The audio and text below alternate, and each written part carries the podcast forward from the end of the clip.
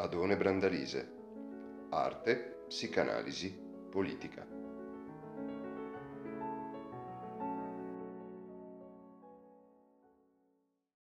Buonasera a tutti, eh, intanto un ringraziamento agli organizzatori, a voi che siete qui e soprattutto ai relatori Chiara Ragni e il professor Adone Brandalise.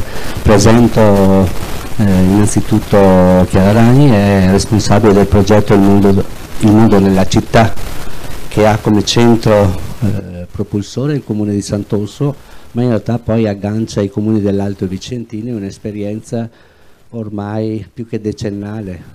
Io tra l'altro faccio parte, ho fatto parte del gruppo anche fondatore negli anni 90 perché il progetto è nato in relazione poi ai profughi che arrivavano dalla ex Jugoslavia.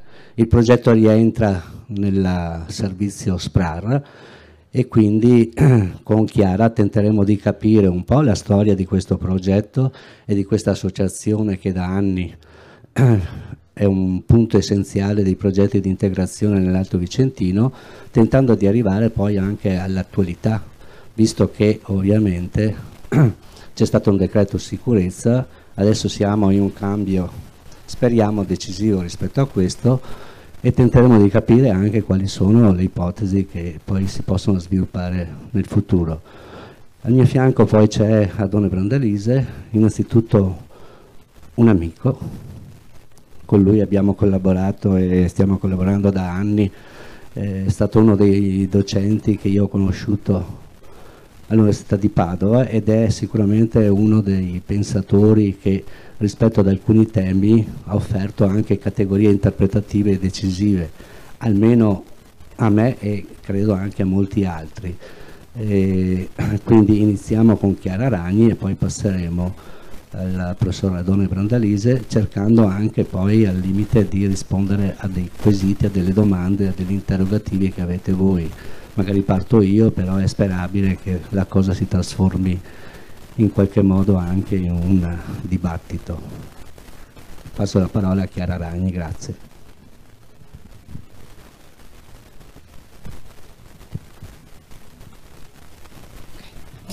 Buonasera a tutti e innanzitutto mi unisco anch'io al ringraziamento a voi e agli organizzatori e prima di iniziare eh, devo fare una precisazione sui termini. E useremo, userò eh, nel mio intervento nella speranza insomma, di rendere un po' più chiara tutta questa storia del, eh, dell'accoglienza, tutta una serie di sigle che fino a qualche anno fa erano assolutamente sigle per addetti ai lavori, SPRAR, CAS, eccetera, e eh, che invece sono, ahimè, devo dire da qualche anno diventati argomento di, da bar, in spiaggia, eccetera, non si fa altro che parlare dei CAS, degli SPRAR, come se fosse il, eh, il problema negli ultimi anni in Italia. E la precisazione che volevo fare, che eh, devo fare da un po' di tempo ogni volta che mi invitano insomma, in queste serate, è che eh, io utilizzo ancora il termine SPRAR. Lo SPRAR è il sistema di protezione per richiedenti as asilo e rifugiati, cioè il sistema di accoglienza ordinario, diciamo così, eh, di cui l'Italia si è eh, dotata da eh, un po' di anni a questa parte. Eh, in realtà dopo il decreto sicurezza, il primo decreto sicurezza poi trasformato in legge, eh, quello che è uscito al, nel, alla fine del 2018, non si dovrebbe più parlare di SPRAR ma di SIPROIMI, okay? quindi sistema di protezione per eh, protetti internazionali e minori non accompagnati.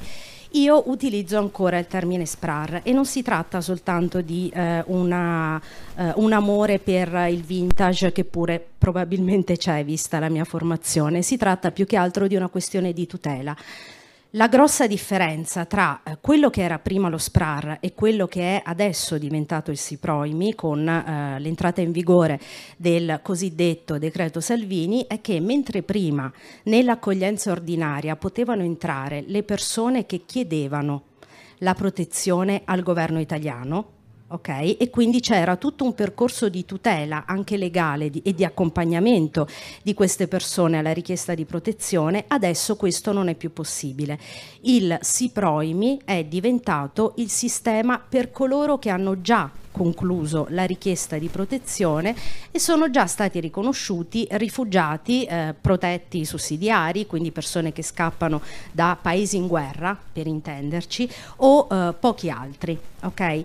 Perché specifico questo? Perché per cercare di contestualizzare l'accoglienza oggi eh, in Veneto, in provincia di Vicenza nel 2019, bisogna secondo me fare un passo indietro e bisogna farlo eh, pensando a come è iniziata tutta questa questione dell'accoglienza ancora appunto alla fine degli anni 90 e forse prima ancora.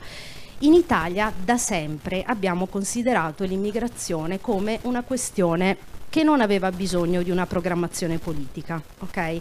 L'Italia è sempre stata considerata un paese di transito. Si pensava che le persone che arrivavano in Italia sarebbero rimaste qui per un po' e poi, tutto sommato, avrebbero deciso che era meglio andare una, da un'altra parte se pensate ai primi profughi che eh, sono arrivati in Italia ancora prima della guerra dell'ex Jugoslavia, penso, non so, agli sfollati libici per esempio e a tutta una serie di ai, mh, mm, profughi della, del, degli ex paesi del blocco dell'Unione Sovietica per esempio, in realtà la politica e il sistema che, ha, che è stato messo in piedi dall'Italia era un sistema basato sui ricollocamenti nel senso che c'erano tutta una serie di accordi per cui le persone arrivavano in Italia, stavano in Italia mh, in, inseriti in eh, pochissimi centri, ce n'erano tre, pensate, all'epoca in tutta Italia, dove le persone eh, stavano lì il tempo necessario per espletare le pratiche burocratiche che gli avrebbero permesso di essere trasferiti in altri paesi non europei in quel momento lì, ma del mondo, soprattutto Australia, soprattutto gli Stati Uniti, eccetera.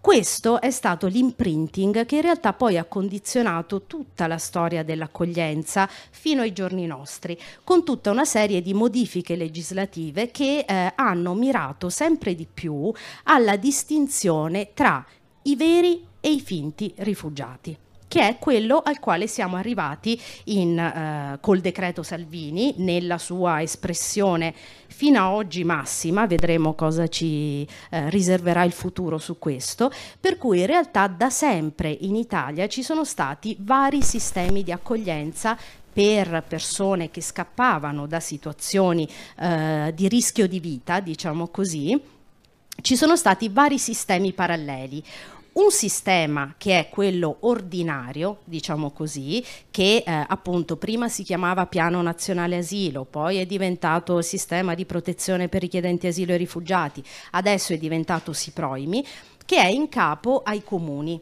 Vuol dire che sono i comuni direttamente che decidono tramite un progetto, dei finanziamenti certi, un numero di posti e delle attività mirate soprattutto all'integrazione di queste persone, scelgono liberamente, volontariamente, di accogliere. Ok? Questo sistema però è sempre un po' rimasto un faro, nel senso, nel, nel senso, che non è mai diventato l'unico sistema, ma adesso negli anni si sono affiancati tutta una serie di situazioni più o meno emergenziali, okay, che hanno portato la questione migratoria un po' ad essere ridotta alla questione della protezione basta, nel senso che se ci pensate dal 2014-15 in poi tutti i migranti che arrivano in Italia arrivano chiedendo asilo. Okay? Non esistono più i, eh, le persone che arrivano in Italia, i migranti economici, diciamo così, le persone che arrivano regolarmente in Italia e eh, cercano lavoro o perché ce l'hanno ok? Cosa questa che era assolutamente normale fino al 2014. Questo canale di ingresso è stato completamente bloccato e tutte le persone che arrivavano in Italia hanno iniziato ad essere tra, eh, traghettate all'interno la, della questione della richiesta di protezione e quindi della richiesta di accoglienza. Perché? Perché l'Italia ha eh, firmato degli accordi internazionali secondo i quali è obbligatorio che tutte le persone che chiedono la protezione al governo italiano, tutti i richiedenti asilo per intenderci, hanno diritto all'accoglienza fino a quando non si conclude la procedura della loro richiesta. Ok? In sintesi, in parole molto povere, funziona così. Una persona entra in Italia, arriva in Italia. I richiedenti asilo generalmente entrano irregolarmente perché sono persone che scappano da persecuzioni, appunto da paesi in guerra, per cui non hanno la possibilità di chiedere un visto, in genere non hanno un passaporto.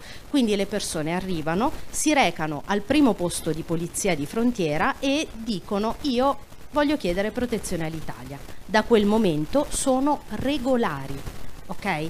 Quindi anche tutta questa questione dei clandestini, dei finti profughi, in realtà è una finta questione, perché anche se pensiamo ai salvataggi in mare, ok? Non c'è più nessuno che arriva, o meglio, da dopo il decreto Salvini ci sono molte persone che arrivano irregolarmente con le barche o con i velieri o con uh, gli yacht, eccetera, eccetera. Però diciamo che tutte le navi, per esempio della, delle ONG, eh, contro le quali si è fatta una guerra, in realtà non portavano clandestini non portavano irregolari perché nel momento in cui queste persone manifestano anche verbalmente la volontà di chiedere la protezione diventano regolarmente soggiornanti sul territorio italiano. Dopodiché c'è una commissione ok? Queste persone fanno una specie di esame, mh, mm, per cui vanno di fronte a questa commissione e eh, spiegano i motivi per i quali la loro vi- eh, vita è in pericolo nel caso in cui tornassero nel loro paese. Okay? Questa commissione decide se queste persone hanno i requisiti per eh, avere riconosciuta una forma di protezione oppure no. D'accordo? È qui che c'è la dicotomia, nel senso che, come vi dicevo prima, ci sono sempre stati in Italia dei sistemi di accoglienza paralleli perché il sistema ordinario non è mai stato sufficiente okay, per accogliere tutte le persone che ne avevano diritto secondo questi accordi internazionali di cui vi parlavo prima. Quindi negli anni sono nate tutta una serie di accoglienze emergenziali. Mh? La maggior parte dei quali eh, sono, sono, nate e si sono chiuse sotto traccia. Diciamo che la prima grossa emergenza della quale secondo me eh, potete avere ricordo è quella del 2011, l'emergenza Nord Africa, nel senso che lì la bomba è un po' esplosa, un po' per i numeri, nel senso che eh, sono arrivate tante persone, tante rispetto agli anni precedenti, non tante in assoluto, in poco tempo ok? Per cui lì a un certo punto il problema, tra virgolette, è eh, esploso, è diventato manifesto. L'altra è stata quella post eh, operazione Mare Nostrum, ok? L'operazione Mare Nostrum, immagino ve la ricordiate tutti, è abbastanza recente. La cosa che forse non tutti si ricordano e che secondo me è utile, ehm, è utile ricordare che l'operazione Mare Nostrum è nata eh, in seguito al naufragio di una nave in cui sono morte quasi 700 persone, quasi tutte eritree e quindi tutte ehm, avrebbero avuto diritto alla protezione se fossero sopravvissuti. L'emergenza, mare, eh, l'emergenza scusate, l'operazione Mare Nostrum, che era un'operazione di salvataggio in mare, ha dato origine all'emergenza, eh, diciamo così, che dura ancora oggi. Mm? Per cui è nato il sistema dei CAS, quindi eh, i CAS eh, sono i centri di accoglienza straordinari, cioè sono questi famosi centri che sono nati, che sono sotto il controllo diretto della prefettura. Okay? E eh, che nascono in base a degli accordi diretti tra il terzo settore e le prefetture. Sono i famosi eh, qui a Vicenza Hotel Adele, per intenderci, sono i famosi centri che sono nati un po' come funghi, eh, dettati appunto da una questione che era puramente emergenziale. Le prefetture si sono trovate a dover ospitare in pochissimo tempo moltissime persone e non aveva i posti. Per cui eh, c'è stato il periodo, l'estate per esempio del 2014, in cui ogni giorno di fronte alla prefettura di Vicenza arrivava il pullman. Un'ora prima eh, i tecnici della prefettura ricevevano la telefonata dalla protezione civile che diceva stiamo partendo da Mestre alla provincia di Vicenza, ne sono assegnati 150, sono 50 donne, 8 bambini, 12 uomini, trovategli un posto. E la prefettura si è trovata a dover telefonare a tutti, tutti per collocare queste persone. E si è dovuta, eh, si è trovata a telefonare a tutti perché i sindaci avevano chiuso le porte nel senso che dopo l'emergenza Nord Africa nessun comune era più disponibile ad accogliere queste persone e quindi sono nati i vari centri eh, di accoglienza straordinaria. Vado, vado, veloce, poi magari riprendo dopo. E, mh, mm, siamo arrivati a oggi, siamo arrivati al decreto sicurezza in una situazione in cui eh, noi degli SPRAR, quindi del sistema di accoglienza ordinario, abbiamo un po' eh, viaggiato sugli allori Mm. nel senso che in tutta questa situazione di caos, di emergenza, in cui tutti eh, si sperticavano in lodi per un sistema che ci è invidiato da tutta Italia, in realtà noi abbiamo un po' perso, noi operatori, abbiamo un po' perso di vista eh, la eh, questione centrale dello SPRAR e eh, soprattutto abbiamo perso di vista come è nato lo SPRAR, e cioè eh, dal basso. Mm. Lo SPRAR è nato a livello nazionale, ma attenzione, anche a livello locale, da una serie di associazioni del privato sociale che eh, alla fine degli anni 90 vedevano arrivare le navi eh, che eh, arrivavano sulle coste della Puglia. Mm, ve li ricordate gli albanesi o i profughi della guerra dell'ex Jugoslavia? Arrivavano queste navi stracariche di persone e c'è un film, La nave dolce, la, eh, il mercantile Vlora e tutta la questione nel porto di Bari, eccetera. E eh, un gruppo di eh, persone di Schio sono partite per andare a vedere dove finivano le persone che sbarcavano a Otranto all'epoca e lì si sono accorte che in realtà non finivano da nessuna parte perché alla fine degli anni 90 in Italia non c'era un sistema di accoglienza per le persone che scappavano dalla guerra. Okay? Per cui hanno eh, iniziato a fare accoglienza contattando i comuni e sensibilizzandoli su questo e ottenendo in realtà devo dire anche una buona risposta dei comuni dell'Alto Vicentino ma a livello nazionale. Per cui è nato il primo progetto in Italia un progetto sperimentale che si chiamava Azione Comune che partiva proprio che prevedeva proprio insieme alle eh, attività diciamo di base vitto e alloggio sostanzialmente prevedeva tutta una serie di attività mirate all'integrazione di queste persone dalla, eh, dalla cosa più semplice, eh, l'insegnamento dell'italiano.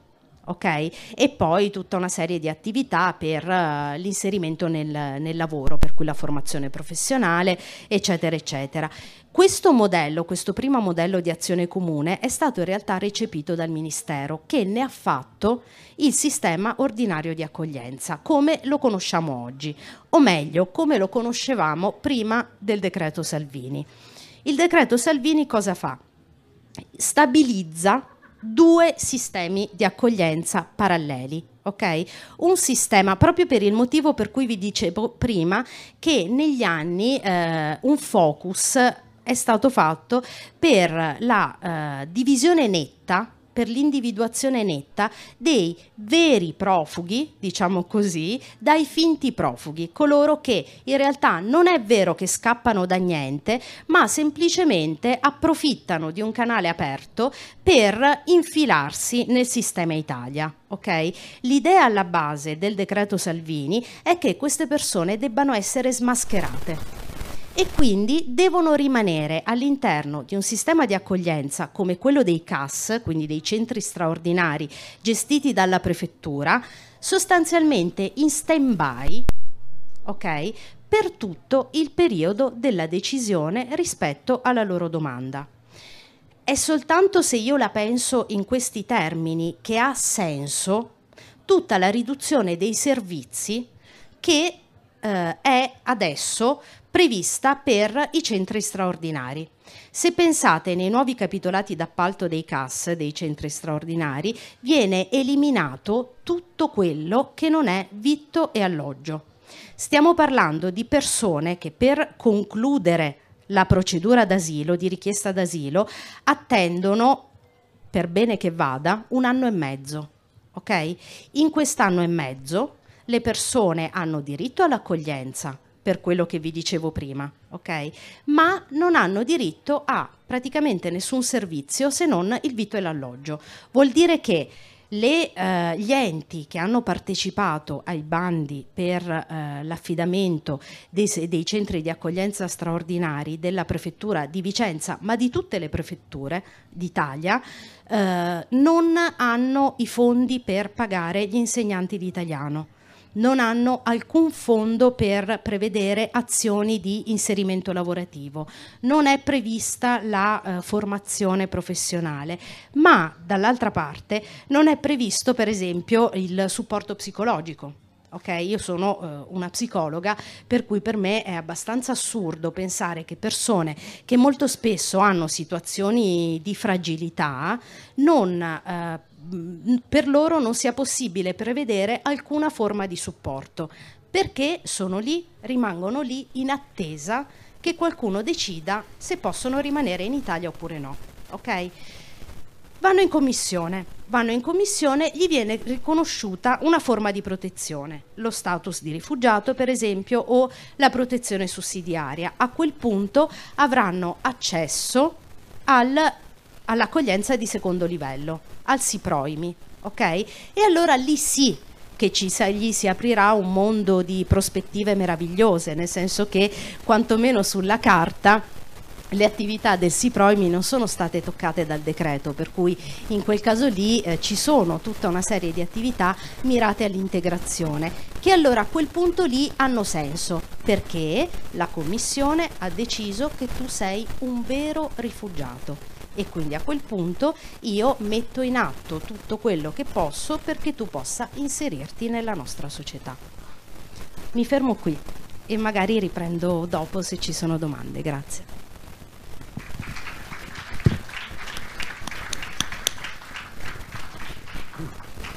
Sì, eh, il percorso fatto da Chiara mi sembra sia molto esplicito, effettivamente chiaro, e, ehm, però poi vorremmo anche un attimo capire eh, in maniera più sostanziale quali sono le problematiche che poi voi state vivendo sul campo in questo momento. Ma diciamo che questo discorso lo possiamo spostare dopo l'intervento di Adone, adesso passo direttamente la parola ad Adone Brandalise, ringraziandola ancora per essere qui con noi. Eh, grazie a voi per l'invito. Evidentemente sia per la cornice che mi è per più motivi molto cara, sia per l'argomento eh, che eh, in qualche modo tocca una sensibilità esercitata a occuparsene da un paio di decenni. Eh, credo che sarà molto opportuno che non trattenga per troppo tempo la parola perché la seconda parte, per così dire, dell'esposizione eh, dichiara che adesso è stata sollecitata da Ennio sia di particolare importanza. Eh, nel frattempo alcune osservazioni forse possono non essere del tutto oziose, ma una considerazione, eh, come possiamo dire, preliminare, se si vuole usare un termine un po' enfatico, magari di ordine metodologico, eh, quando ci si occupa in specifico di un fenomeno eh, si sarebbe giustamente tentati di concentrarsi sulle sue manifestazioni, evitando in qualche modo di slabbrare il discorso in altre direzioni.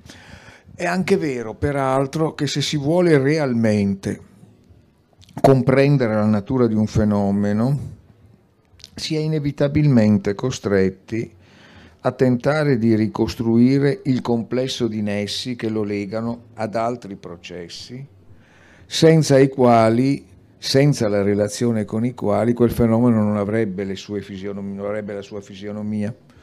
E questo è un passaggio che per molti versi diventa decisivo quando si voglia, almeno sullo sfondo, attendere propiziare il momento in cui da una pura ricostruzione, per dir così, di come stanno le cose, si volesse anche tentare di costruire un'ipotesi di intervento in qualche modo seriamente correttivo.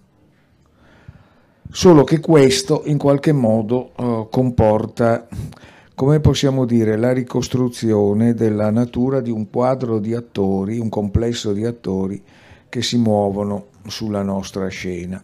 Ecco, con questa avvertenza possiamo probabilmente eh, porci eh, di fronte ad alcune constatazioni. E poco fa eh, Chiara ricordava molto opportunamente come la modalità SPRAR in qualche modo si venga a costituire a partire da una somma di iniziative spontanee in un certo senso, che sono una delle tante manifestazioni di una grande capacità di mobilitazione con caratteristiche originali in una pluralità di soggetti, che è una caratteristica del nostro paese per tanti versi. Ecco, da un certo punto di vista si potrebbe ricordare una definizione data ormai da diversi anni, diversi anni fa da un collega sociologo, parlo di Ambrosini, il quale eh, confrontando quelli che si possono chiamare senz'altro i modelli di gestione dei fenomeni migratori caratteristici dei principali paesi europei, Germania, Francia, Inghilterra, con quella italiana, definiva il modello italiano il modello implicito, cioè un modello che in realtà non c'è e che è la somma di una pluralità di iniziative prodotte ai livelli più diversi che tra loro si combinano in una sorta di rete nella quale si mescola una grande qualità di episodi singoli e una grandissima dispersione complessiva di risorse. Il tutto incorniciato in una sorta di grande tenace e spesso anche afasica esitazione di sistema circa il significato attribuire, da attribuire al fenomeno migratorio. Ora, è significativo che una caratteristica così vistosa della tematica migratoria nel corso degli ultimi, diciamo, tre anni soprattutto, quelli che hanno propiziato gli esiti elettorali del marzo dell'anno scorso e poi hanno occupato con, con tanta corposità mediatica. Gli ultimi mesi, siano stati caratterizzati da una sorta di, come potremmo dire, di prerogativa schizofrenica del modo in cui è stata gestita, gestito il fenomeno migratorio in Italia. Cioè per un verso un ridimensionamento al limite del tentativo di soffocamento del fenomeno in sé. Contemporaneamente e sinergicamente l'enfatizzazione massima di una rappresentazione totalmente irrealistica del fenomeno rispondente quello che si possa dire al di là di ogni polemica, non a una qualsivoglia esigenza di sua gestione, ma solo all'opportunità di un suo sfruttamento come risorsa comunicativa da gestire all'interno del confronto politico. In forma ancora più semplice si potrebbe dire, sull'emigrazione si è in larga parte nel corso di quest'ultimo anno deciso di non fare nulla, dove decidere di non fare nulla un significato. Non fare nulla di nuovo, non fare nulla di ciò che anche prima, a volte in maniera eccellente, a volte in maniera confusa e criticabile, si faceva.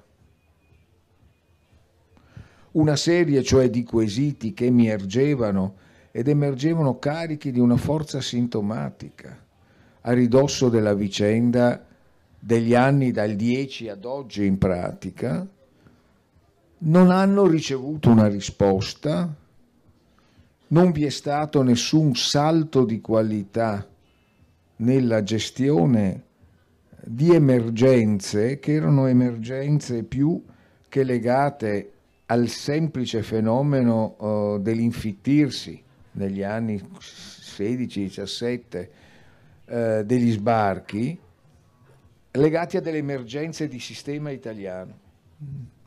E si è deciso che sostanzialmente sull'emigrazione si badi bene, sull'emigrazione anche quella ormai stanziale.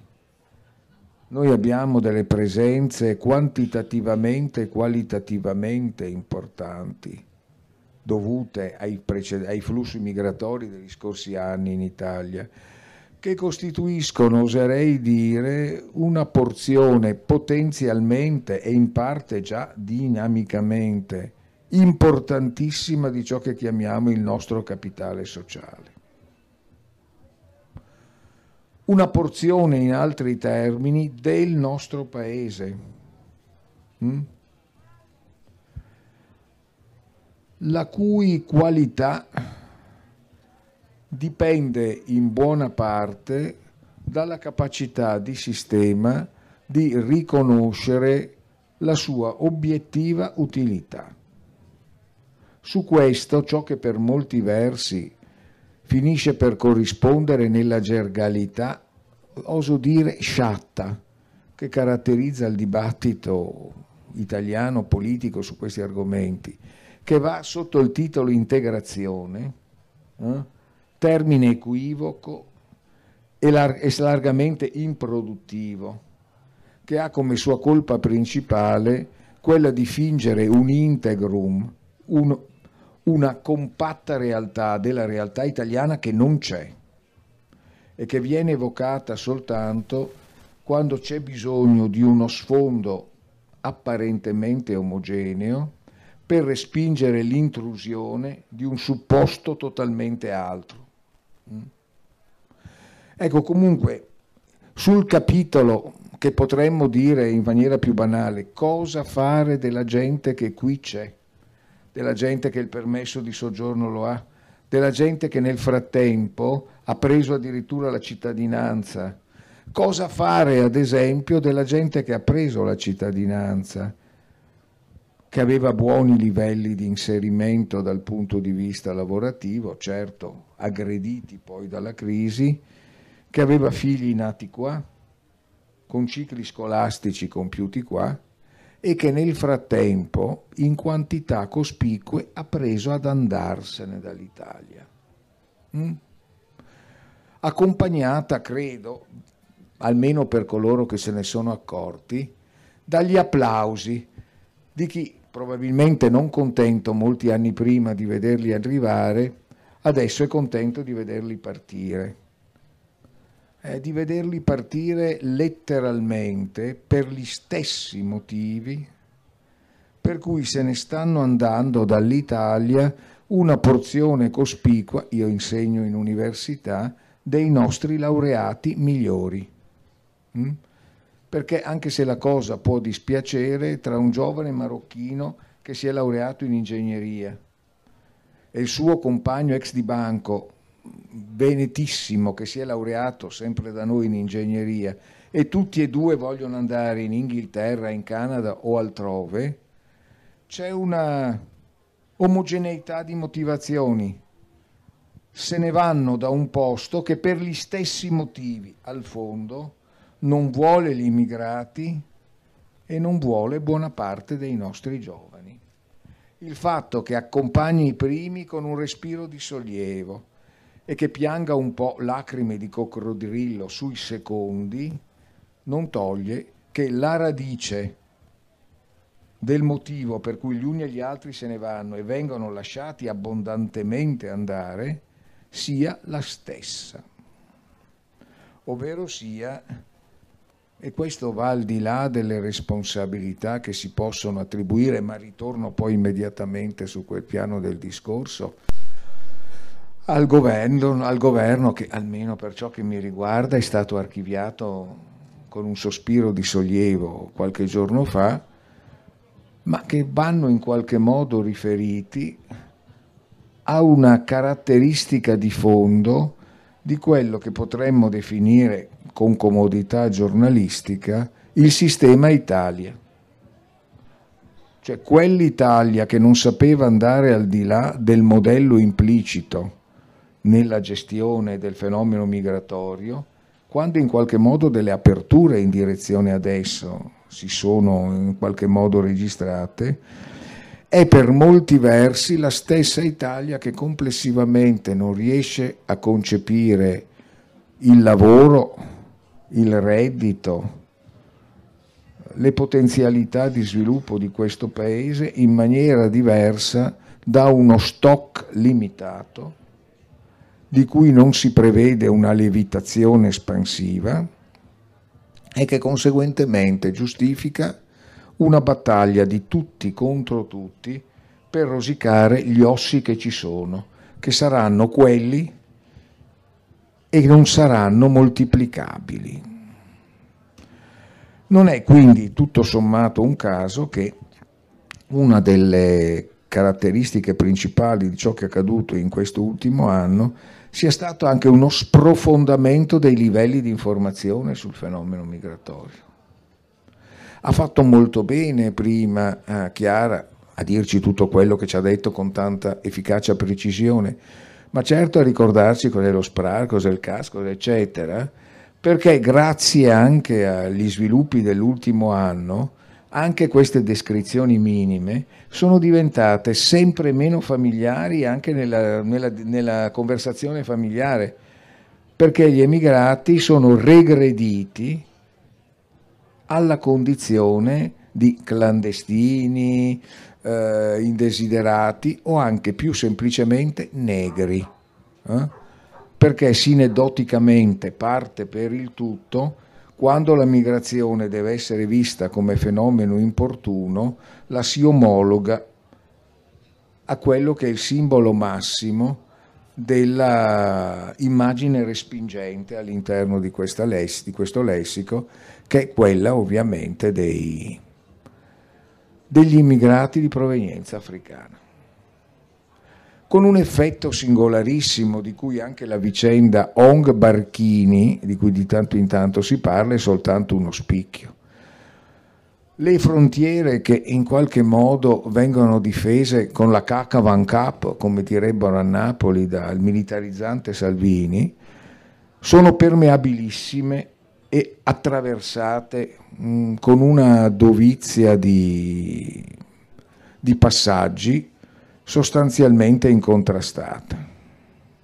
Le stesse coste sono visitate con estrema larghezza da tutti coloro che non siano in qualche modo traguardati attraverso l'immagine delle, delle ONG che all'interno di questo, di questo fantasy coincidono con l'invasione di massa.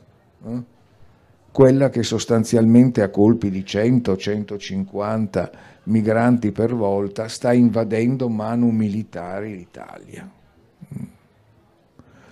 La differenza tra Leong e Kesserling nel 1943 sembra assolutamente sfumata all'interno di questa rappresentazione.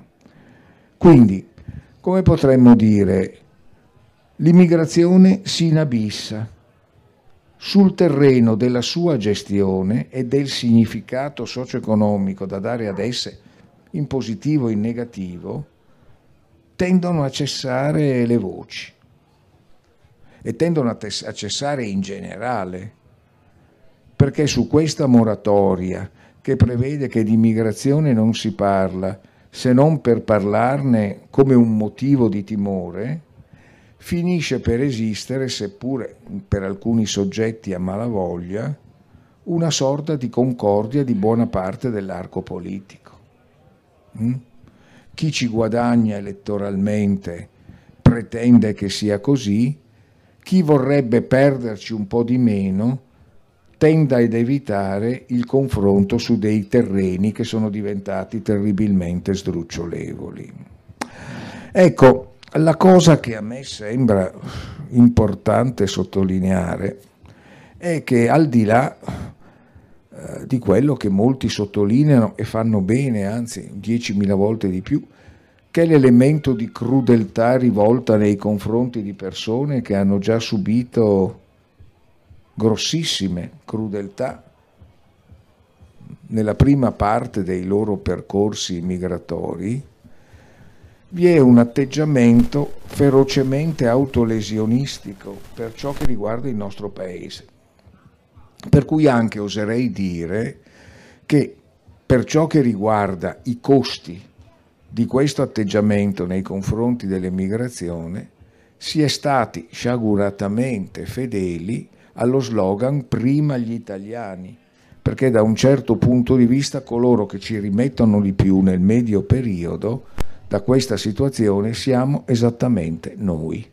Per più motivi. Il primo, quello più importante, è che il sequestro di tutte le tematiche politiche effettivamente rilevanti per ciò che riguarda il nostro Paese, che sono tematiche che in un certo senso corrispondono a processi che sono in questi mesi arrivati a punti molto elevati di maturazione, ciò che prevede anche in senso tecnico-matematico una loro evoluzione in parte catastrofica. Catastrofica vuol dire che alcune regolarità si rompono, hm? alcune situazioni si modificano, ma quando si modificano al di là di una certa soglia si rompe. Vi sarebbe necessità, al di là del fatto che c'è un governo che dovrebbe essere una volta di più di, si svolta e a cui di svolte a cui si fanno molti auguri, questo sarebbe il momento di un radicale salto di qualità nel decidere quali sono le cose che contano di più e quelle che contano di meno. Quelle che possono avere un ruolo nella tenuta e nella ripresa di questo Paese e quelli che sono finti problemi o problemi secondari.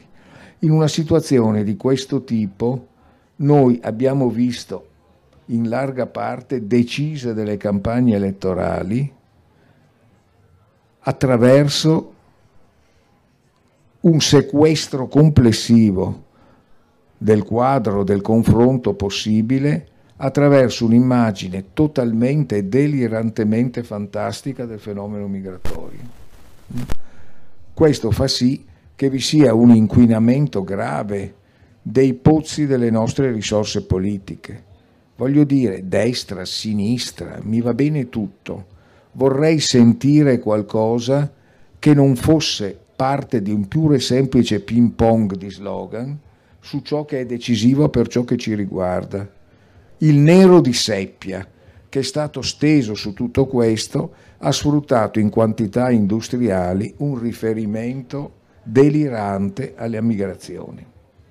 Ma la seconda cosa che anche forse meno clamorosa ma più importante è che in qualche modo questa cancellazione della rilevanza della migrazione come qualcosa su cui si devono fare delle cose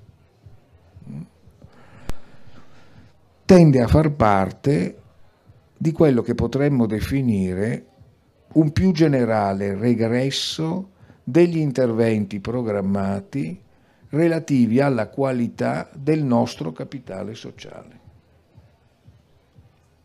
L'idea, cioè in altri termini, che l'innalzamento della qualità dei comportamenti diffusi, il livello di incorporazione di intelligenza e di formazione avanzata nei nostri processi produttivi e, e nei nostri sistemi di servizio. Quella che potremmo dire generalmente la nostra cultura di massa, ecco, siano essenzialmente interventi pleonastici che, devono, che possono essere benissimo vicariati in parte dai presunti automatismi di sistema economico, in parte da un rilancio di una rappresentazione della realtà sociale italiana che dovrebbe trovare la sua punta di diamante nel convegno veronese sulla famiglia dove sostanzialmente c'è il rifiuto del confronto con una complessità che diventa in prospettiva deperimento della complessità e sua degradazione a complicazione ingestibile. Mm. Motivo per cui noi ci troviamo, e chiudo, di fronte al sommarsi di più aspetti critici.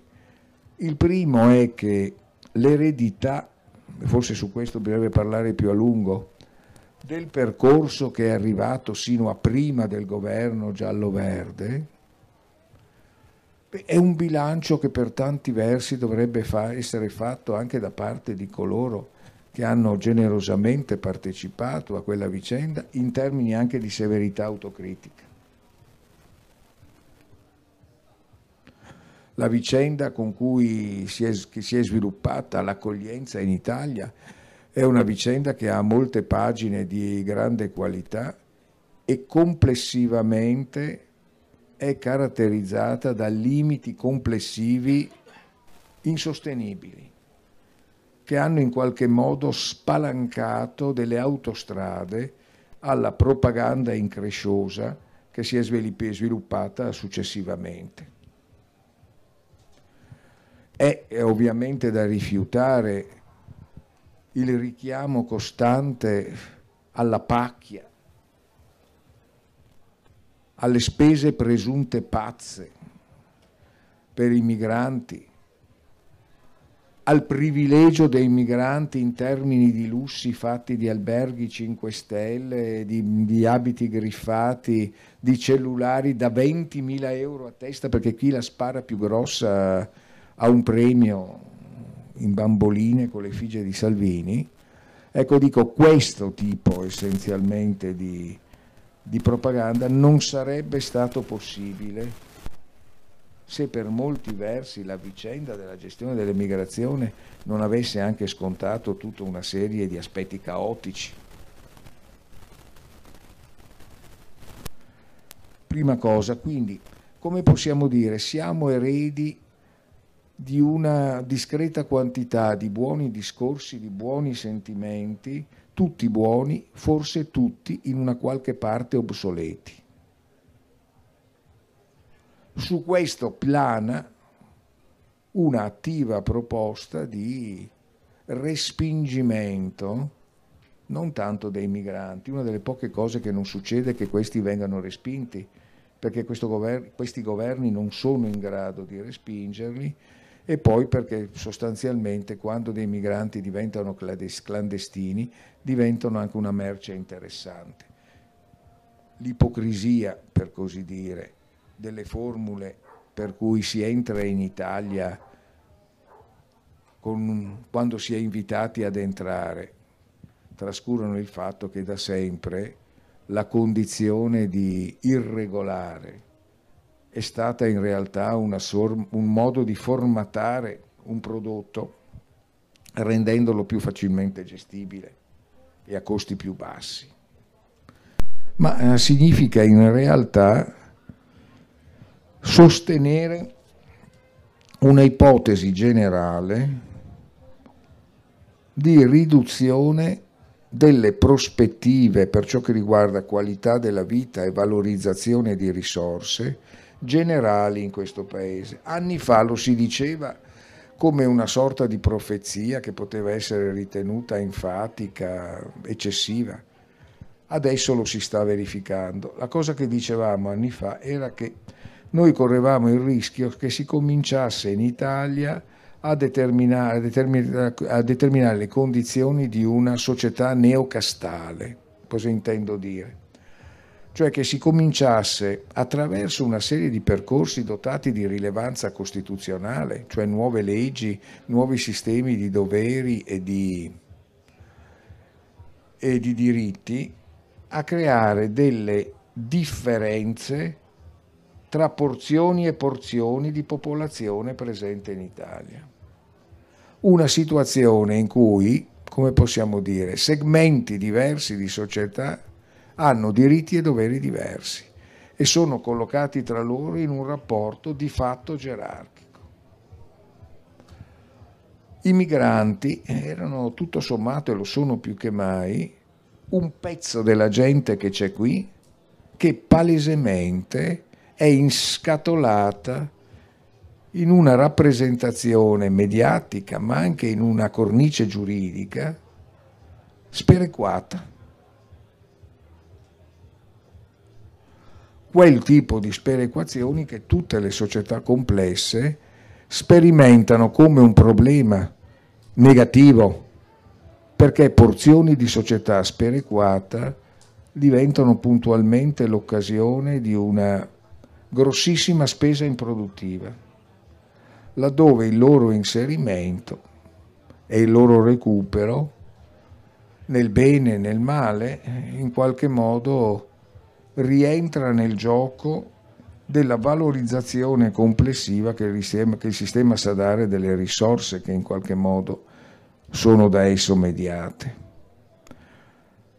Oggi come oggi siamo cioè a una sorta di punto zero del problema dell'accoglienza ed è ragionevole chiedersi se forse alcune mutate condizioni politiche consentiranno ad esempio di mettere assieme tre cose, e su questo mi termino.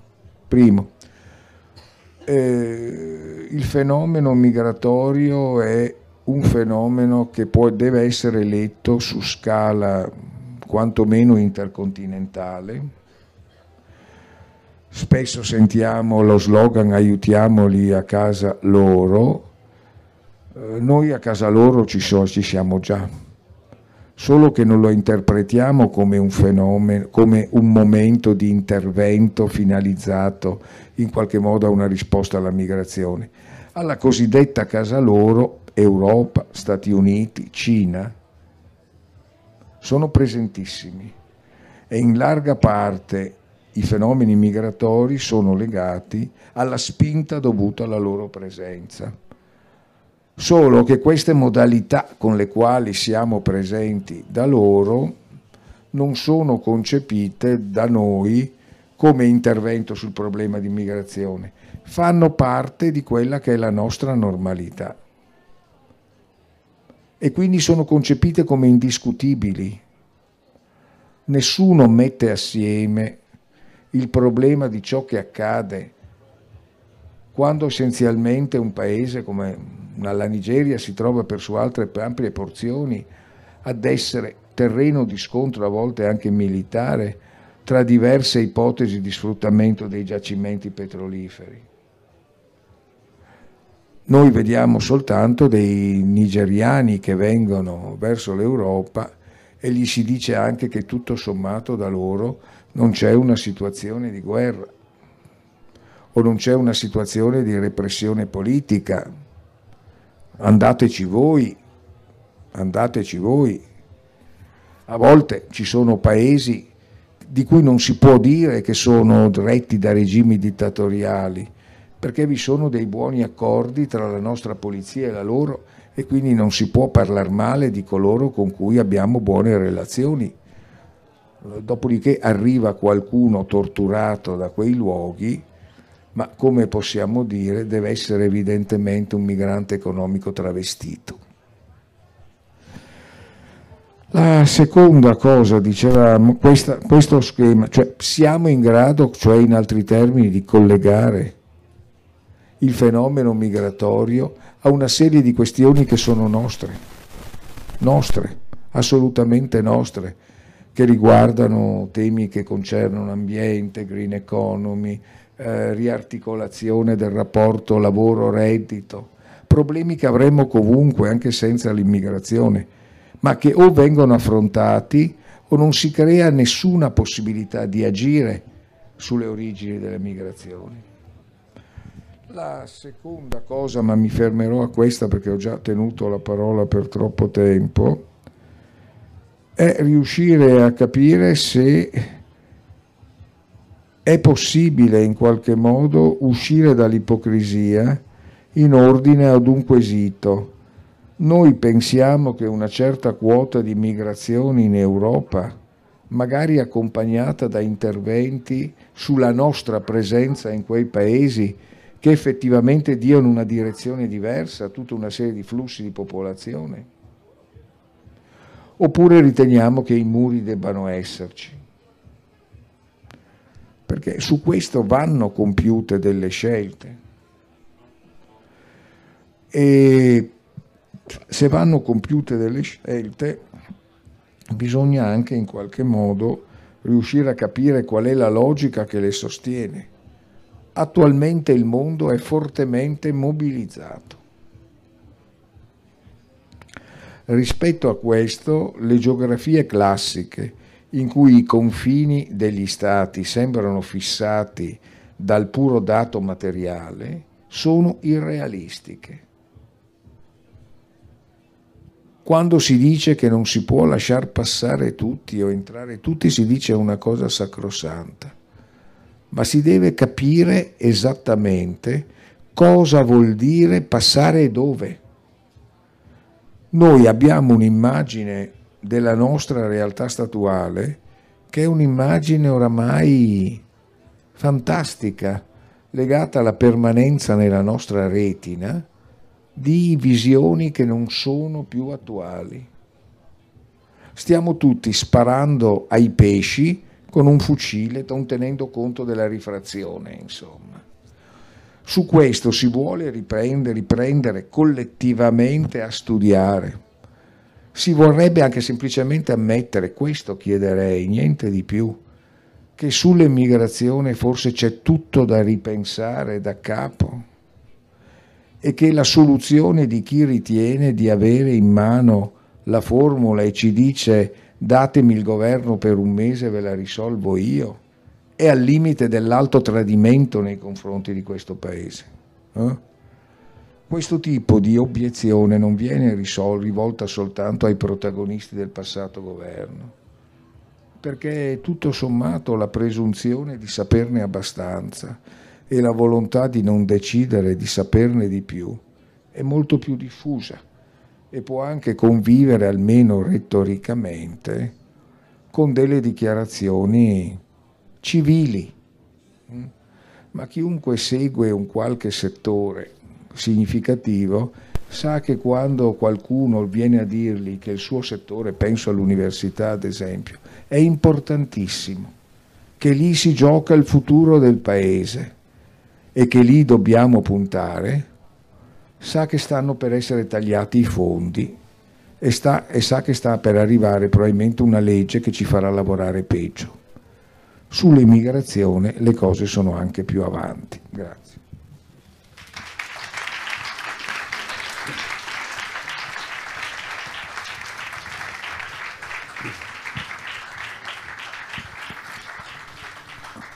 Allora direi prima di passare la parola di nuovo a Chiara e, e poi di lasciare aperto il dibattito alle vostre domande, beh, eh, mi viene subito una domanda per Adone, nel frattempo eh, lascerei poi a Chiara parlare. Beh, eh, mi sembra, al di là del fatto che tu hai messo perfettamente in luce quanto la questione migrante ci riguardi e riguardi i nostri processi poi di individuazione, e che quindi il migrante non è qualcosa d'altro se non nella, in relazione al fatto che noi per essere e per riuscire in qualche modo anche a costruire una società uh, più accogliente dobbiamo superare quei tagli che stiamo facendo sui nostri desideri innanzitutto.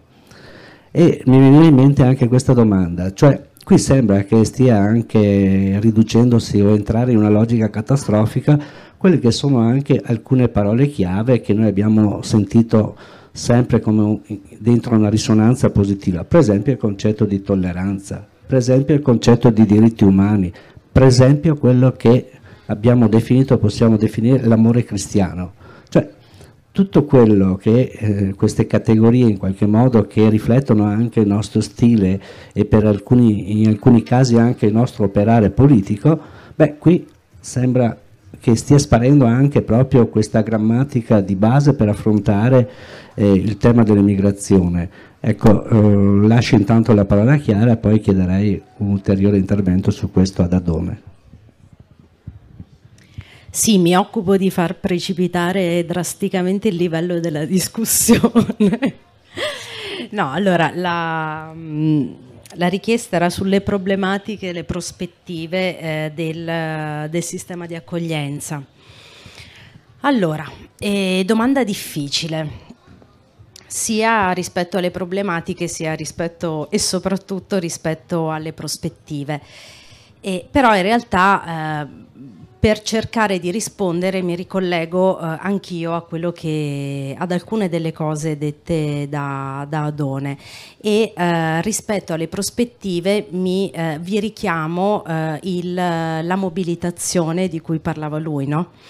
E, mh, mm, come vi dicevo all'inizio, il sistema di accoglienza in Italia è nato dal basso, dall'interesse di tutta una serie di persone e poi si è via via specializzato ed è diventato sempre di più un tema per addetti ai lavori. Ora siamo in una situazione sicuramente di crisi, mm, Sicuramente eh, l'impressione eh, di chi ci lavora dentro è che eh, sia finita un'era, però in realtà mi chiedo e vi chiedo se è necessariamente una cosa negativa. Mesi fa eh, eravamo io e Adone in un'altra circostanza a parlare di questi temi e gli dicevo, sai, mai avrei detto che sarei andata in giro a parlare bene dello SPRAR perché eh, comunque lavorandoci e lavorandoci da tanti anni eh, le criticità del sistema erano assolutamente evidenti. Poi è eh, ugualmente evidente che messo di fronte quel sistema lì, messo di fianco, scusate, confrontato con il sistema dell'emergenza, è evidente che vengono fuori solo gli aspetti positivi. Ma gli aspetti negativi ci sono e se siamo in questa situazione probabilmente è anche perché come diceva Done, tutta una serie di criticità si è fatto finta di non vederle.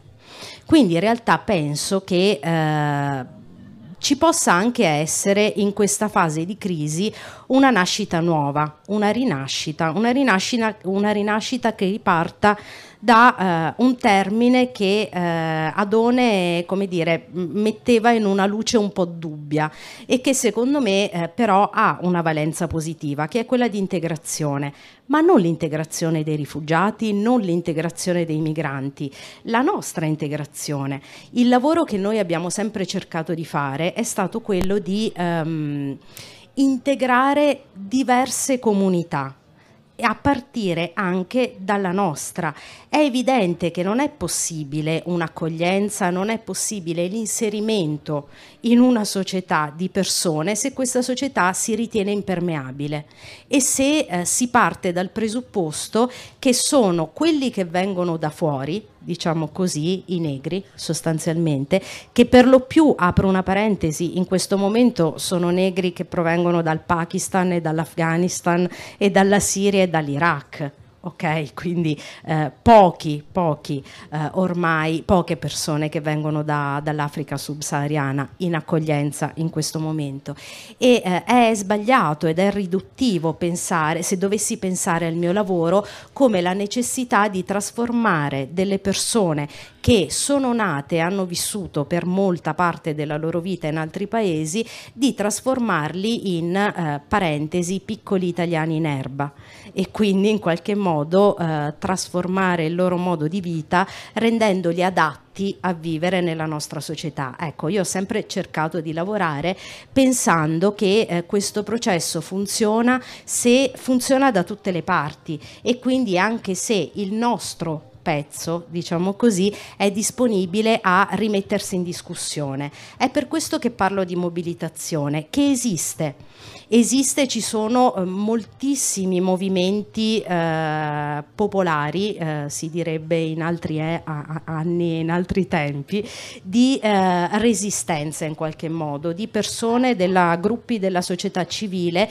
che cercano in qualche modo con i loro mezzi, con le loro possibilità di opporsi non tanto al decreto Salvini, ma comunque ad una visione di società che la vorrebbe eh, divisa in caste, come diceva prima Done, no? Nella, eh, ne, nell'idea che comunque se eh, qualcuno qui dentro, indipendentemente da dove è nato e da dove ha vissuto, guadagna, tra virgolette, un diritto, allora quello è un diritto che poi può essere usufruito da chiunque qui e non qualcosa che qualcun altro mi toglie.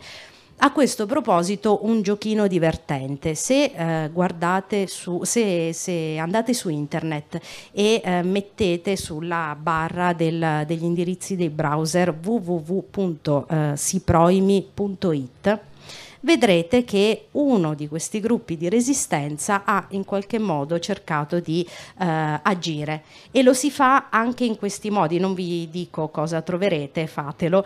E vedrete che eh, ci sono tanti, tanti in questo momento e a proposito di prospettive, movimenti in questo senso.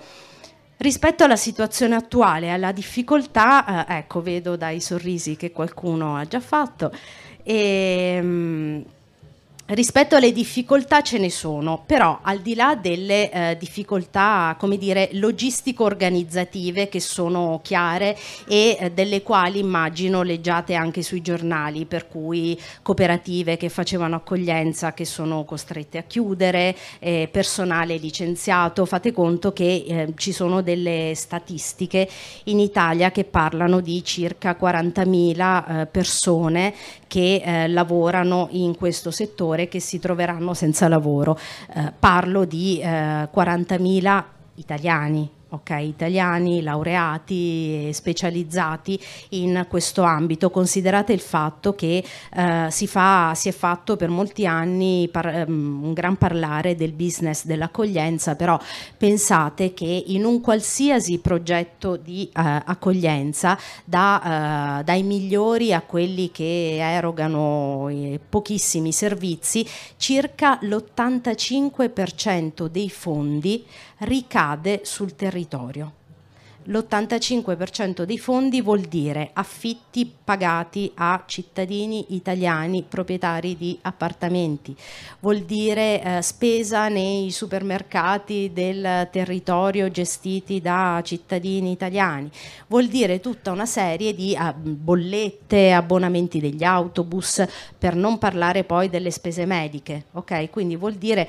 tutto un flusso di denaro che comunque nel territorio viene eh, in qualche modo reinvestito investito. Okay? E più o meno il 15% invece sono eh, soldi che in teoria vanno direttamente ai migranti. In pratica in realtà vengono comunque anche quelli rispesi sul territorio, perché comunque queste persone si ricaricano i cellulari da 20.000 euro e se li ricaricano in Italia e si comprano le scarpe griffate nei negozi italiani, eccetera, eccetera. Quindi eh, considerate che eh, comunque c'è eh, tutta eh, una parte di economia, tra virgolette, che eh, senza virgolette, anzi tutta una parte di economia che comunque eh, è alimentata da eh, questo sistema. E quindi c'è eh, un, una fortissima eh, preoccupazione eh, da parte di chi eh, lavora nell'ambito, anche perché, eh, come vi dicevo prima, i capitolati d'appalto delle prefetture, quindi l'accoglienza straordinaria, al momento prevede nessun servizio. L'accoglienza ordinaria dello SPRAR è al momento in fase di revisione eh, da parte del Ministero eh, dell'Interno che eh, in questo momento non si capisce se ha un ministro oppure no e quindi in realtà eh, siamo in una fase assolutamente di attesa.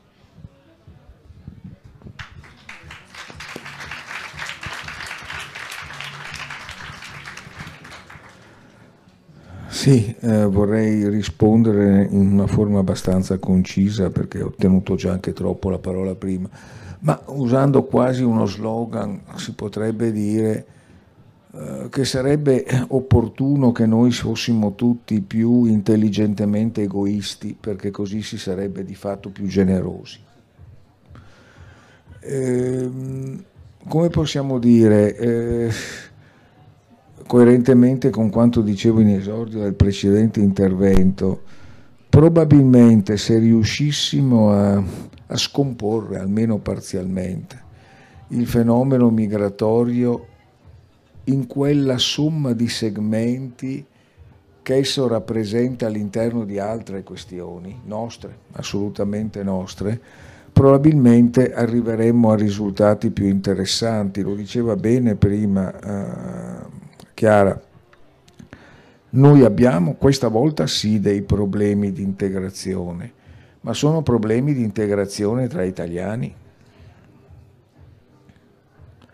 Abbiamo cioè un funzionamento spesso limitato nel rapporto tra diverse componenti della nostra società e abbiamo livelli di comunicazione spesso molto scadente cioè per cui cose che sentiamo e, per, e che pensiamo non circolano. Spesso le modalità di rapporto tra contesto e contesto sono fortemente frizionali, sono eccezionalmente dispersive e probabilmente per molti versi l'irrigidimento sul tema del respingimento mentale innanzitutto, del presunto diverso, diventa un meccanismo che agisce in forma generale nel contesto dei rapporti tra italiani e italiani. Cioè se si entra nell'ordine di idee che bisogna stare rigidi, tenere un atteggiamento di guerra preventiva nei confronti eh, dei possibili competitori nello sfruttamento delle opportunità. Un atteggiamento di questo tipo finisce per non produrre poi una gran differenza nella relazione con i migrati e nella relazione tra italiani. Terza cosa, una serie di questioni che noi anche non, non nomineremmo nel momento in cui parliamo della uh, migrazione, ma che sono lì. Voglio dire, c'è la possibilità di ripensare quella cosa che si chiamava lavoro in Italia? Ripensarla perché l'idea semplicemente di rilanciarla così com'era, questa sì è velleitaria ma l'idea di rideterminare il fascio di funzioni che essa aveva in forma diversa dovrebbe essere l'impegno principale, uno degli impegni principali di ciò che chiamiamo politica e non se ne vede molto il segno.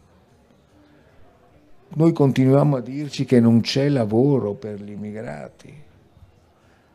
A volte è vero, a volte no, perché in realtà non sappiamo bene, realmente bene, come si configura il rapporto lavoro-reddito in Italia e non riusciamo probabilmente a concepire delle politiche che spostino in maniera significativa una serie di tendenze presenti. Questo perché, tanto per blandire i pruriti sovranisti, una delle cose che forse anche la vicenda immigrazione ci dimostra è che in realtà noi formalmente attribuiamo ai nostri governi un 100% di possibilità di decisione su tutto ciò che avviene nel nostro paese, ma è una pura convenzione, se c'è qualcosa che caratterizza oggi i governi, è che questi controllano una parte limitatissima dei processi che attraversano i paesi di cui sono governi Mm, per dirle in una battuta, il nostro governo, chiunque lo componga, sì, oggi come oggi, riesce a influire sul, sul 30% di quello che accade in Italia. I grandi processi che decidono del modo in cui viviamo sono tutti a scavalco di confine e tutti in un certo senso decompongono l'assetto di quel quadro che noi chiamavamo la, la Costituzione. Eh? Internet non lo ha deciso nessun governo. Le trasformazioni delle comunicazioni del lavoro che ne conseguono circolano con una velocità vertiginosa per tutto il mondo e i confini sono in grossa difficoltà a filtrarli. Eh? Si è in grado di confrontarsi con questa situazione? Beh, allora forse una delle prime cose che dovrebbe riuscire a fare un governo è trovare una immaginazione che lo mettesse nella condizione di aumentare la sua quota di incidenza.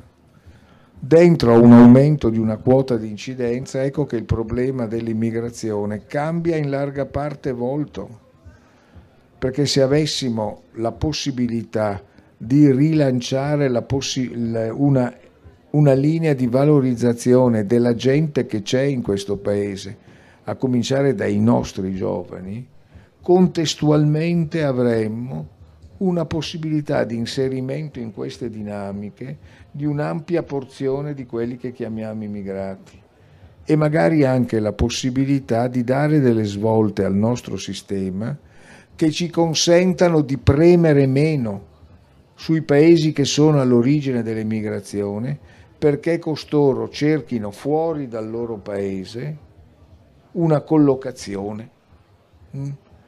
Cioè, se noi riusciamo a legittimare di più e a valorizzare di più l'emigrazione, forse paradossalmente riusciremmo anche a averne in valori totali di meno. Ecco, eh, questo in un certo senso però, come possiamo dire, rilancia esattamente la cosa che io almeno prima mi sentivo di affermare, cioè se isoliamo il fenomeno migrazione creiamo una visione emergenziale. La visione emergenziale serve a giustificare, come sempre avviene con l'emergenza, l'indisponibilità a pensare ciò che sarebbe più importante tentare di capire per il complesso della qualità della nostra vita, insomma, no? Oddio c'è l'emigrazione, di tutto il resto non ci occupiamo più. Ecco, io vedo in questo un grossissimo rischio, vedo questo un grossissimo rischio, mentre vedo in tanti casi come possiamo dire, tanti migranti inserirsi con una intelligenza di cui andrebbe riconosciuta la fibra all'interno di quella che nel bene e nel male è un'intelligenza italiana internazionale.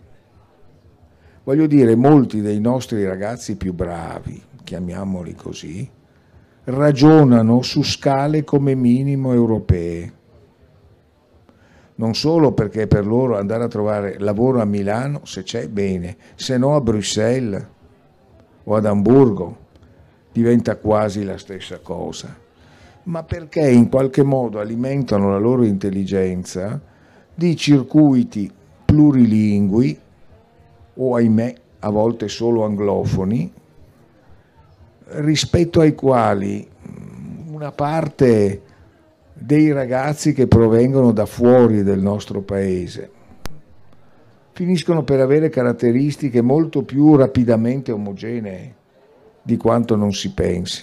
A questa altezza poi si riaprono tutti i problemi di carattere interculturale, ma si riaprono all'interno di una dimensione che è già quella nostra. Eh? Cioè è qualcosa che noi a cui non dobbiamo decidere di aprirci perché ci siamo già dentro. Ci siamo già dentro. E, ripeto, è, è abbastanza comico dire che ci creano problemi un po' di ragazzi che provengono da altri paesi quando sostanzialmente siamo, sostan- siamo, totalmente invasi in termini informativi, anche linguistici tra poco, da mezzo mondo. E il nostro problema è quello di decidere come ci rapportiamo con questa cosa, non pensare miticamente che la si possa respingere. Mm? Vabbè, questo insomma.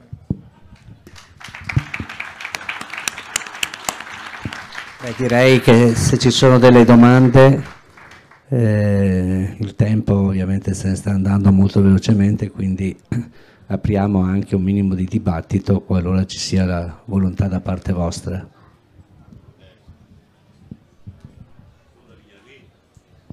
Sì, meglio che usi il microfono. No... Allora, eh, sono d'accordo su tutto, eh, si imparano molte cose, se dovessi fare una sintesi credo che eh, quello che ha detto Don Brandalise eh, è che c'è una profonda ignoranza, i questorini direbbero sconoscenza di un fenomeno che è davanti ai nostri occhi. Quello che ci è stato spiegato sui sistemi di accoglienza e anche sulla nascita dal basso è utilissimo che si sappia. C'è un problema di fondo che forse è stato omesso, e cioè che è sotto gli occhi di tutti, tutti lo sapete, non è solo Salvini in Italia, è Trump negli Stati Uniti, Orban, cioè tutti che usano l'emigrazione come un'arma politica.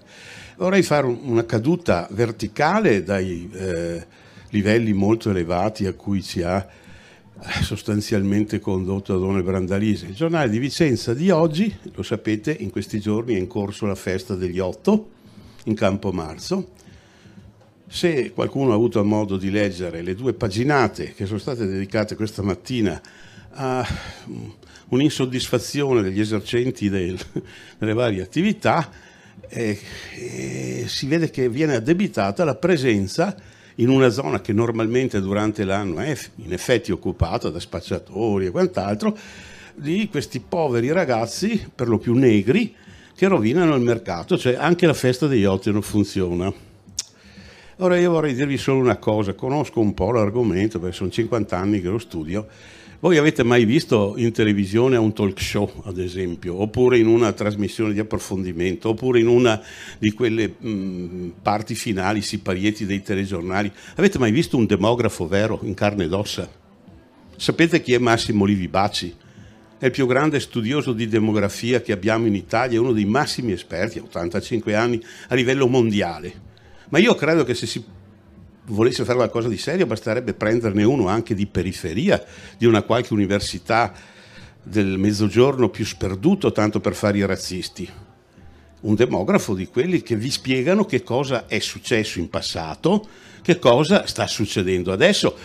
Quest'anno in movimento in giro per la Terra ci sono 300 milioni di migranti, 300 milioni di persone ma è la media eh, che si sta elevando negli ultimi 10-15 anni, non si è mai andati sotto i 200 milioni.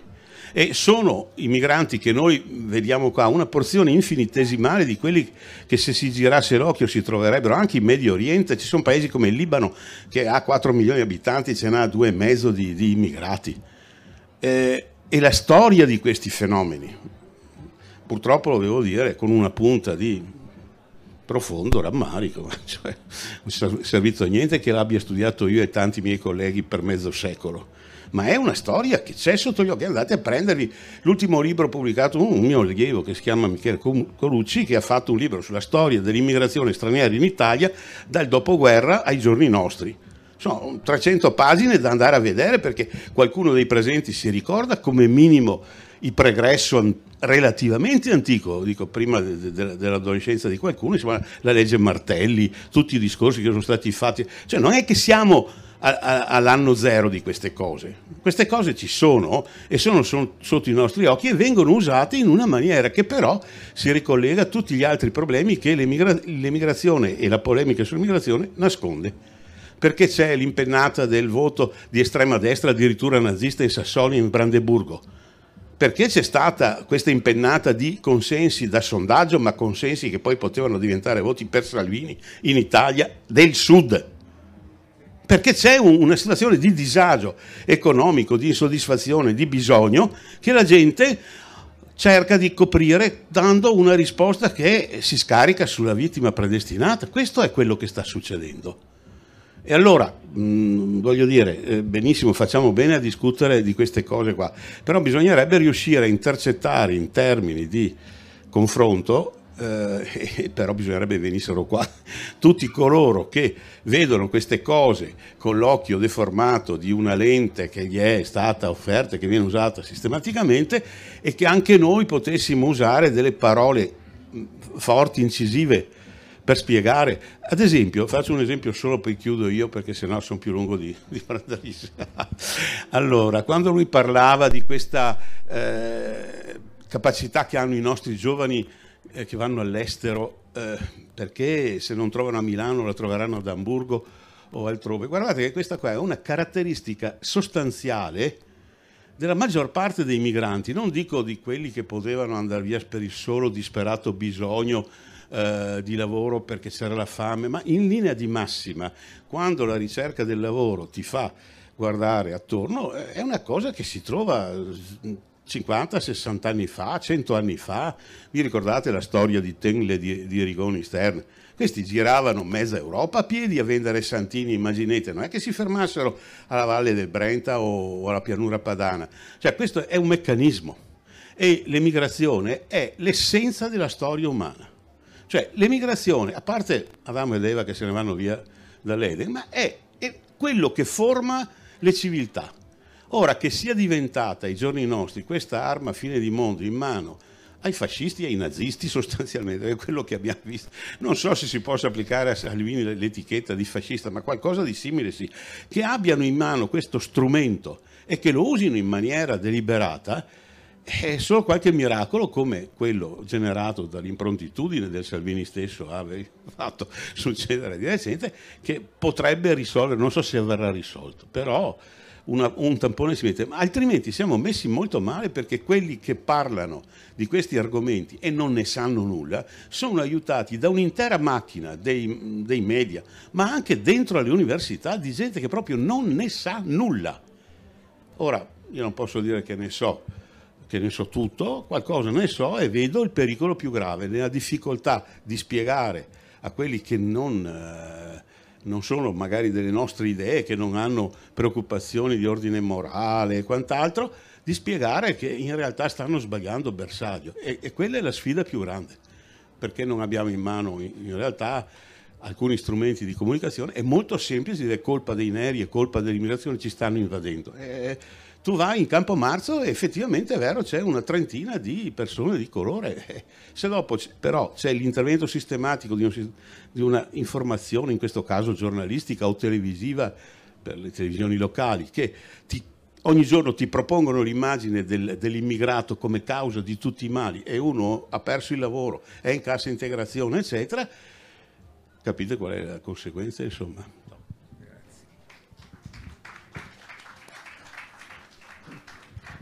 Altre domande?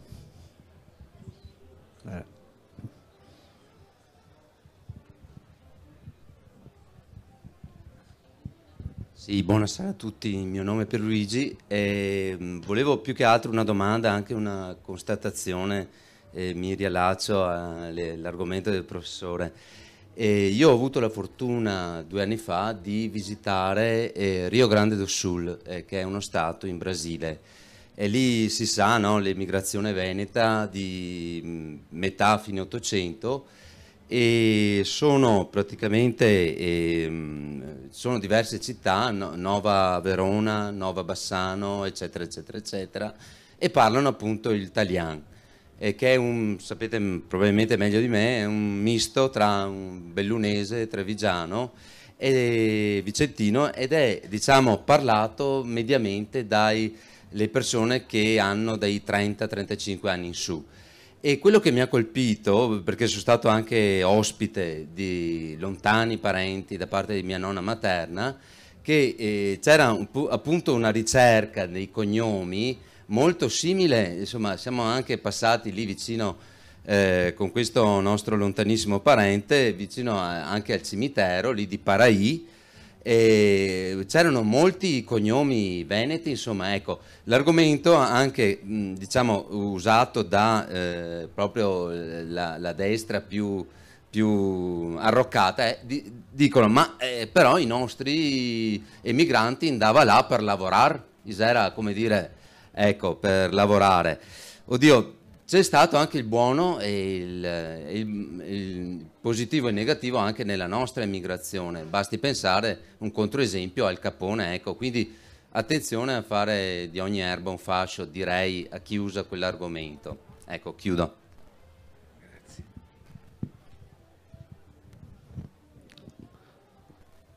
Qualche altro intervento?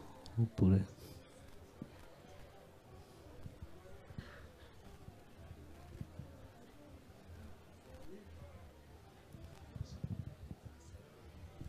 Buonasera, grazie. A me è piaciuto un sacco l'unione tra lo studente di ingegneria e il, il, migrante italiano. Io sono un dottorando, siamo un po' queste mosche bianche che esistiamo ancora. E, ehm, volevo invece fare una domanda più che un intervento. Si è parlato tantissimo dell'Italia e l'università, cioè, l'università, per come la sto vivendo io, se non ci fosse l'Europa, tanti progetti non avrebbero modo di esistere. Ecco. Volevo chiedere all'Europa, con l'evento migrazione con questi anni dove eh, se ne parla tanto anche di Europa, cosa fa l'Europa, cosa non fa l'Europa. Cosa ne pensate? Grazie. E qualche altra domanda e poi lasciamo concludere i relatori oppure chiudiamo anche con questa domanda?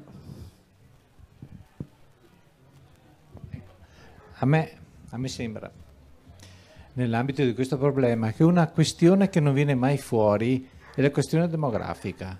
Noi viviamo in un paese in cui l'età media è 46,5 anni. Questo vuol dire che il nostro paese sta invecchiando rapidamente e fra poco ci troveremo anche con una scarsità di persone che lavorano, però questo è un argomento che non esce mai. Come mai?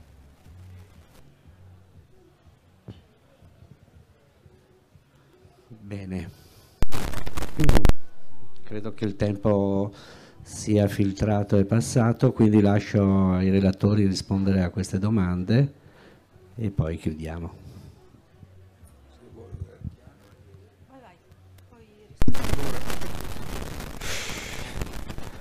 Beh, eh, come volevasi dimostrare, giustamente eh, si è ritornati, eh, come possiamo dire, su di un problema che dimostra come in un certo senso della migrazione non si butti via niente come un tempo si diceva del maiale.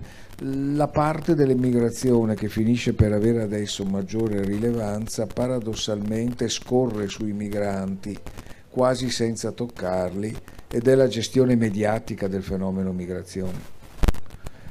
Ecco, probabilmente andrebbe eh, a questo punto detto che in questi ultimi anni noi viviamo probabilmente un passaggio che tendiamo a vivere con sgomento prevalentemente attraverso l'epifenomeno rappresentato dalla trasformazione dei nostri sistemi politici. Dico trasformazione dei nostri sistemi politici perché vicende come un potenziale governo Salvini in Italia, Bolsonaro, Trump, eccetera, Beh, vedete i casi recenti con Boris Johnson eh, e Brexit eh, in qualche modo blindata, indicano vere e proprie rotture di prassi costituzionali e sono in qualche modo l'avvisaglia di mutamenti anche letterali delle Costituzioni e sono di fatto un sintomo palese di una dislocazione del momento costituzionale da una posizione di filtro dei processi a una in realtà di frammento coinvolto nella dinamica dei processi.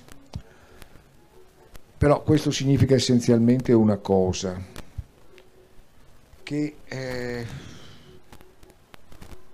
populismo, sovranismo hanno essenzialmente una funzione, una grande funzione, quella di gestire in una forma spettacolarmente intensa un processo di ridislocazione in basso della cooperazione eh, sociale rispetto alle decisioni di fatto dei processi dominanti. Cioè paradossalmente se le retoriche dicono noi vogliamo contare di più, in realtà attraverso queste modalità si porta la gente ad accettare di contare molto di meno. Tanto è vero che, appunto, è possibile insistere in maniera così enfatica su un fenomeno come l'emigrazione che diviene puntualmente l'organo bersaglio in una situazione in cui le malattie stanno altrove cioè, voglio dire, dico banalmente, la persona che forse avrà visto due neri in vita sua, nonostante l'immigrazione che c'è adesso, è profondamente convinta che la sua esistenza sta cambiando a seguito della presenza dei migranti. In realtà è vero che la sua esistenza in questi anni è radicalmente cambiata perché, come dicevamo altre volte, ci è cambiata la terra sotto i piedi. Il modo in cui vive il mondo e vive anche a Vicenza ci ha fatto emigrare tutti negli ultimi anni da una Vicenza di 30 anni fa a una Vicenza di adesso e in mezzo c'è veramente un mondo. Che questo possa sgomentare, spaventare è del tutto legittimo, ma il fatto che tutto questo, che oltre a spaventare dovrebbe far pensare, si riduca al fatto che vi sono alcune presenze cromaticamente disturbanti che fanno brutto vedere, come si suol dire, e questo significa guidare una vasta porzione di opinione sul piano inclinato che porta al non capirci niente di quello che ci sta succedendo. Ma i troni tuanti, i troni tuanti sovranisti sono in realtà una forma verbosa e aggressiva di obbedienza. Attraverso la loro mediazione si porta sostanzialmente una popolazione politicamente declassata ad abbassare il proprio livello di partecipazione intellettuale e quindi ad accettare di fatti in maniera maggiormente subalterna decisioni che passano molto al di là della mediazione politica. Questo credo che vada in qualche modo sottolineato. Per cui, come possiamo dire, anche la controinformazione, il tentativo di destrutturare i messaggi fuorvianti che eh, insistono sulla migrazione è un lavoro assolutamente da fare. Ma la cosa assolutamente decisiva sarebbe avere alcuni processi innovativi a livello socio-economico, a livello socio-culturale, ai quali potersi aggrappare per poter dare in qualche modo l'indicazione di una vera rottura all'interno della quale ci sta tutto, anche il ripensamento del fenomeno migratorio. Beh, sotto questo profilo ho apprezzato anche l'intervento prima del giovane collega che fa il dottorando e insomma i dottorandi non sono poi mosche così rare, anzi sono pochi in Italia, sono drammaticamente pochi e l'idiozia generalizzata fa pensare che i dottorandi, gli studenti e i professori e i ricercatori in Italia siano addirittura troppi quando sono drammaticamente pochi rispetto anche alla media europea e questo si risente. Mm?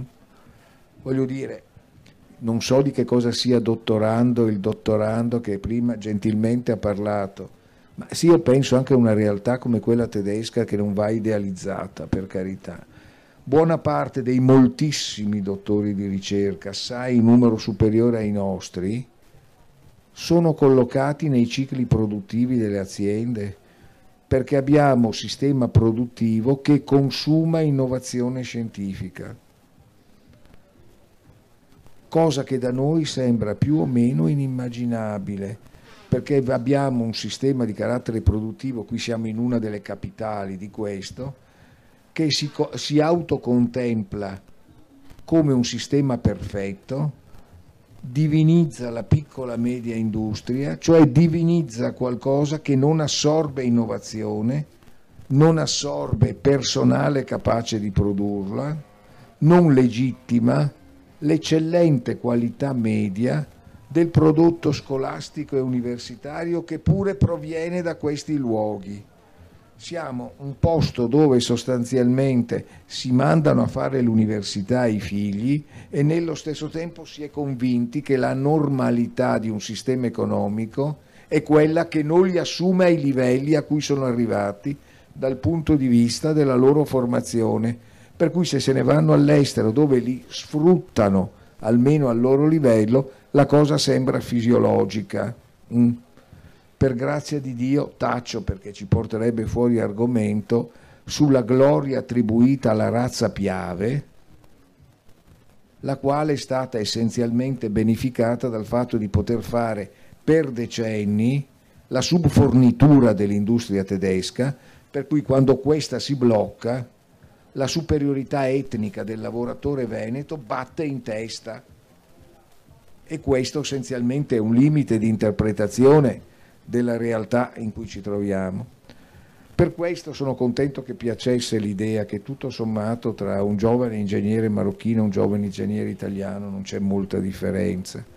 E la cosa che forse noi avremmo bisogno di dire è che non possiamo permetterci di perdere la, le qualità migliori di chiunque sia qui, meglio ancora se giovane, ed è in grado di metterle a disposizione.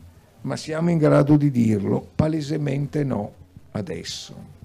Era un po' l'ultima questione che era stata prima trattata.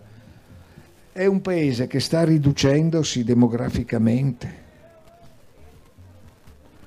La risposta corrente è che se noi cacciamo i negri, bastoniamo i gay, eliminiamo gli ultimi comunisti eventualmente esistenti, la gente comincerà a fare più figli.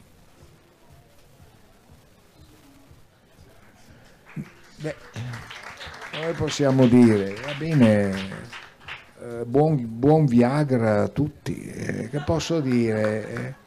Eh, se no, probabilmente avremo un altro problema che potremmo affrontare anche con un discreto pelo sullo stomaco. Io ricordo che qualche anno fa Farid Zakaria, che è un politologo americano, che può piacere o non piacere, un liberale, neanche tanto liberal, aveva detto che era sicuro che gli Stati Uniti non sarebbero decaduti perché riescono a tirarsi dentro il 75% dei loro PhD, dei loro dottorandi di ricerca dal resto del mondo fanno calcio mercato. La gente intelligente ce la si prende. Si è capaci di prendersi della gente intelligente a cominciare da quella che produciamo qui o no? Ed è più importante questo da decidere o decidere se bisogna fare la faccia feroce a una barca che arriva con dei poveri cristi? Voglio dire, se noi rispondiamo collettivamente che la seconda cosa è più importante, vuol dire che nel frattempo è accaduta qualcosa a livello di, come possiamo dire, eh, di tessuto antropologico complessivo. Perché probabilmente andiamo in una direzione in cui il Salvini di turno è una soluzione perché un, un paese che sprofonda tende ad avere sintesi culturali di livello infimo. Quindi, eh, certo, noi avremmo bisogno di rilanciare giudiziosamente, perché sul piano mondiale poi il problema demografico è una terribile bomba, che è difficilissima da disinnescare, noi avremmo bisogno di avere più gente. Se nascessero più bambini italiani penso che sarebbe un'ottima cosa, ma secondo me cominceranno a nascerne di più se riusciamo a costruire un paese che non faccia passare la voglia di fare anche questa cosa. E probabilmente un paese in cui questa voglia non passasse avrebbe anche più bambini di altra provenienza, persone di altra provenienza, di cui valorizzerebbe le capacità. Ecco, questo credo che si possa effettivamente dire, ma come iniziare ad andare in questa direzione è obiettivamente è molto difficile da dire. L'Europa quindi, Beh, l'Europa da un certo punto di vista si pensava avrebbe le dimensioni, le scale, la scala su cui condurre operazioni di questa natura. Ha anche delle zone, l'Europa, in cui il rapporto tra innovazione scientifica e innovazione tecnologica riesce a creare addirittura le condizioni di un confronto non immediatamente perdente con la forza algoritmica e disumana della finanza, che è un po', come possiamo dire, la statua del commendatore in tutto questo perché noi ci troviamo, chiudo subito, di fronte a un passaggio importante. Un tempo si pensava che il denaro volesse governare il mondo. Adesso il denaro vuole semplicemente riprodursi senza farsi carico di funzioni di governo e quindi induce sgoverno dappertutto. Ecco, l'Europa sostanzialmente attualmente sta ansimando e sta ansimando perché eh, organizzare superstati è sempre stata una cosa quasi impossibile per una contraddizione in termine. Lo Stato è un assoluto che paradossalmente ha bisogno di altri stati. E probabilmente tentare di andare in una direzione adeguata alla richiesta che ci si faceva prima richiederebbe un salto di qualità nella concezione della relazione interstatale. Però, e chiudo veramente su questo, sarebbe interessante vedere se a livello europeo e quindi anche a livello transnazionale si riuscisse a dar, fuor- dar forza a una serie di buone pratiche Eh, questo probabilmente se riuscissimo ad esempio a sburocratizzare un po' la gestione delle relazioni interuniversitarie a livello europeo, cosa difficilissima, potrebbe produrre abbastanza presto dei risultati interessanti, ma comunque vedremo. Eh, chiude Chiara Ragni e poi intanto vi ringraziamo perché dovrebbe iniziare anche il concerto dall'altra parte. Sì, sarò velocissima e dico solo due cose appunto che non hanno nessuna intenzione di essere una riflessione eh, ad ampio raggio, ma che eh, tornano proprio al mio piccolissimo osservatorio pratico e che eh, richiamano un po' gli interventi pri fatti prima, una eh, rispetto al lavoro e l'altra rispetto all'Europa. Rispetto al lavoro eh, e quindi anche collegato al cosa possiamo fare noi, se io dovessi dire passato il periodo di crisi, in questo momento il problema degli ospiti del mio progetto non è il lavoro, nel senso che il lavoro lo stanno trovando. Magari sono lavori non qualificati, magari con contratti a termine, ma il lavoro c'è. Quello che non trovano è la casa. E questa è una cosa che riguarda noi perché le case ce le abbiamo noi, ma non gliele affittiamo più a chi è, come direbbe Adone, cromaticamente disturbante. Ok, quindi facciamo una riflessione rispetto a questo. La seconda è sull'Europa e eh, al di là dei muri e di quello che sta succedendo in questo momento, vi chiedo di fare uno sforzo di memoria e di tornare alla eh, primavera araba alla destituzione in Marocco dell'ex dittatore Ben Ali e eh, all'inizio eh, degli... Tunisia. Scusate, scusate, ho detto Marocco. sì. Tunisia e eh, all'allora agli sbarchi dei primi tunisini e all'allora presidente Maroni, eh, ministro dell'interno, eh, che diceva ma questi non sono veri rifugiati, arrivano con le scarpe firmate, eccetera, eccetera. E eh, un'immagine che mh, è andata in giro tantissimo sui telegiornali, eccetera, che erano i poliziotti italiani a Ventimiglia che quando i tunisini passavano per andare in Europa dove poi magari ottenevano il permesso di soggiorno, si giravano dall'altra parte facendo finta che non passassero. Quindi ecco, ora, adesso che l'Europa magari si sta facendo un po' sentire rispetto al fatto che noi abbiamo fatto finta di niente per anni, forse un po' ci sta bene. Grazie. Chiudiamo qui e ringraziamo soprattutto della capacità di ascolto e anche di attenzione che avete avuto. Vi ringrazio e il festival continua. Grazie. Ti è piaciuta questa puntata? Segui gli aggiornamenti del podcast Adone Brandalise su Spotify e la pagina Facebook Adone Brandalise Teoria della letteratura. Alla prossima!